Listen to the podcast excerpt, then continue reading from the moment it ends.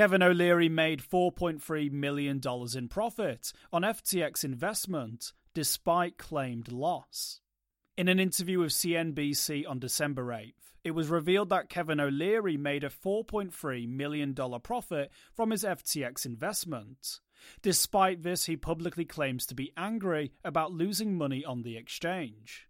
The figures indicate that the famous Shark Tank TV star invested $1 million in equity and also held $9.7 million worth of crypto on the exchange.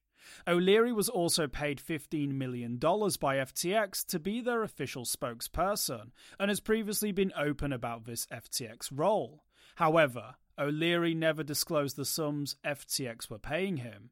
Since the collapse of FTX, O'Leary has been defensive of his curly haired employer, Sam Bankman Fried, and has refused to acknowledge that Sam Bankman Fried engaged in any illegal conduct.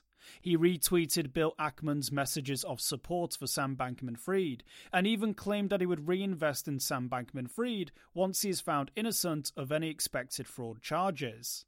However, O'Leary's blind support for FTX and Sam Bankman Fried is not surprising, now that we know he was paid so handsomely to promote the exchange.